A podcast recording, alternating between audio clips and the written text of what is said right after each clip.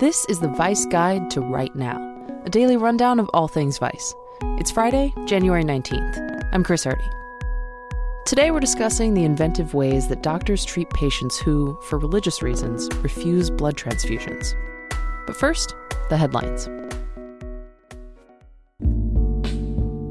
Trump accused Russia of helping North Korea evade sanctions designed to stop its missile and nuclear development programs. The president also said that the U.S. was ordering more missile defense systems. In a meeting with Democrats from the Congressional Hispanic Caucus, the White House Chief of Staff John Kelly reportedly said that Trump's campaign pledge to build a wall along the entire U.S. southern border had been, quote, uninformed. Kelly later told Fox News that the president, quote, has evolved in the way he looks at things.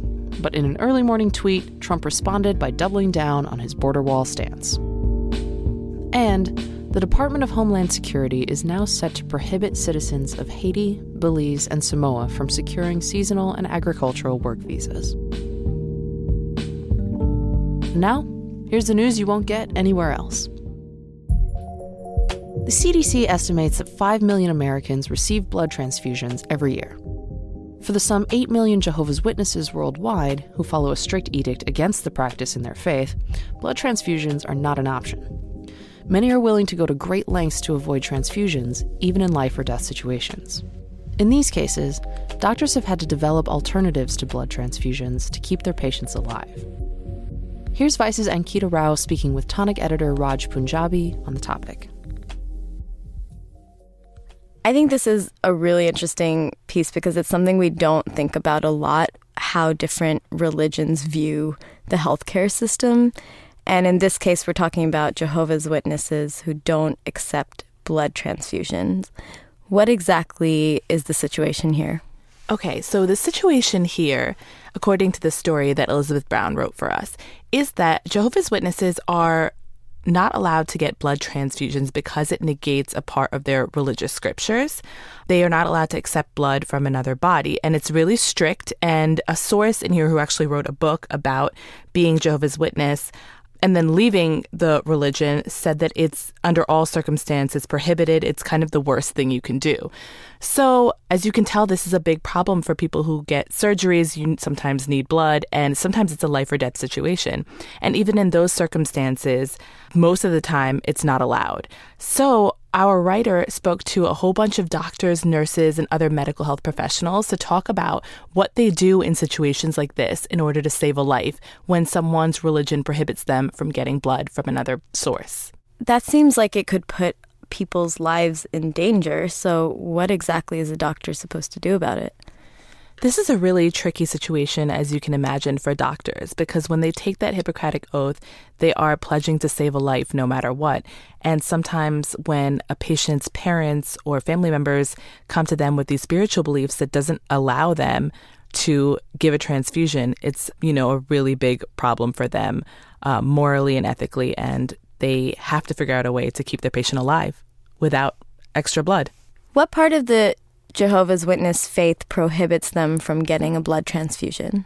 It actually comes from a literal interpretation of a Bible passage. Leviticus 17:10 says that if a person chooses to ingest blood, God states, "I shall indeed cut him off from among his people." On the Jehovah's Witness website, they also say that abstaining from blood is as important as abstaining from sexual immorality.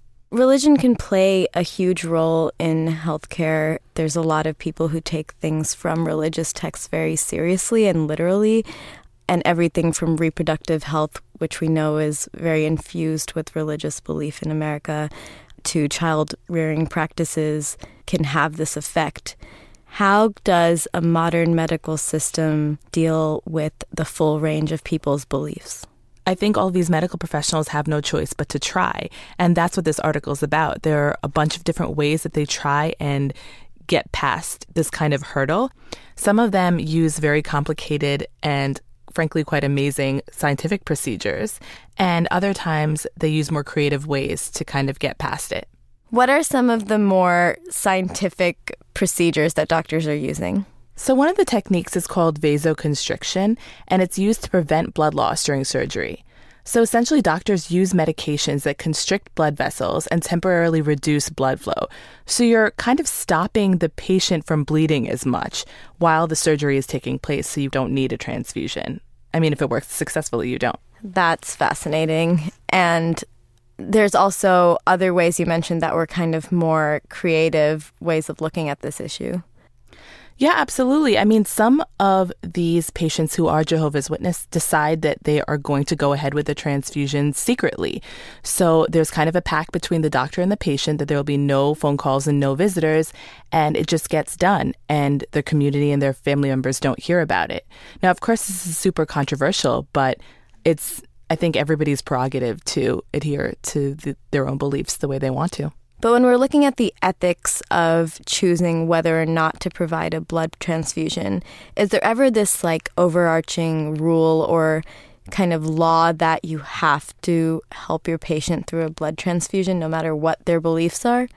Well, actually, one of our sources, who is a retired cardiothoracic surgeon, told us about how doctors are able to override these kinds of rules when the patient is a minor. So, say there's an emergency that requires immediate attention and a 15 year old comes in, the doctors are technically allowed to do whatever they need to do to save his or her life. So, there was a Grey's Anatomy episode about this actually, because um, one of the characters was a minor and there was this huge um, ethical conundrum about whether they should go against the family's beliefs. But in an emergency, doctors have to, by law, do what they need to do to save a life. Does this seem like an issue where doctors are trying to change the minds of their patients or one where the patients are changing how doctors operate? Well, as we're looking at these very advanced procedures that the doctors are trying in order to bypass this obstacle, it's kind of uplifting and refreshing to me that it seems like they're trying to create new avenues so they don't have to disrupt Jehovah's Witnesses beliefs because they are trying to work around it. And I think it's kind of like let's accept each other for what we believe and try to save a life at the same time. To read the article, go to tonic.vice.com. That's it for now. Thanks for listening. For more news and culture, check out vice.com. And tune in again Monday for another Vice Guide to Right Now.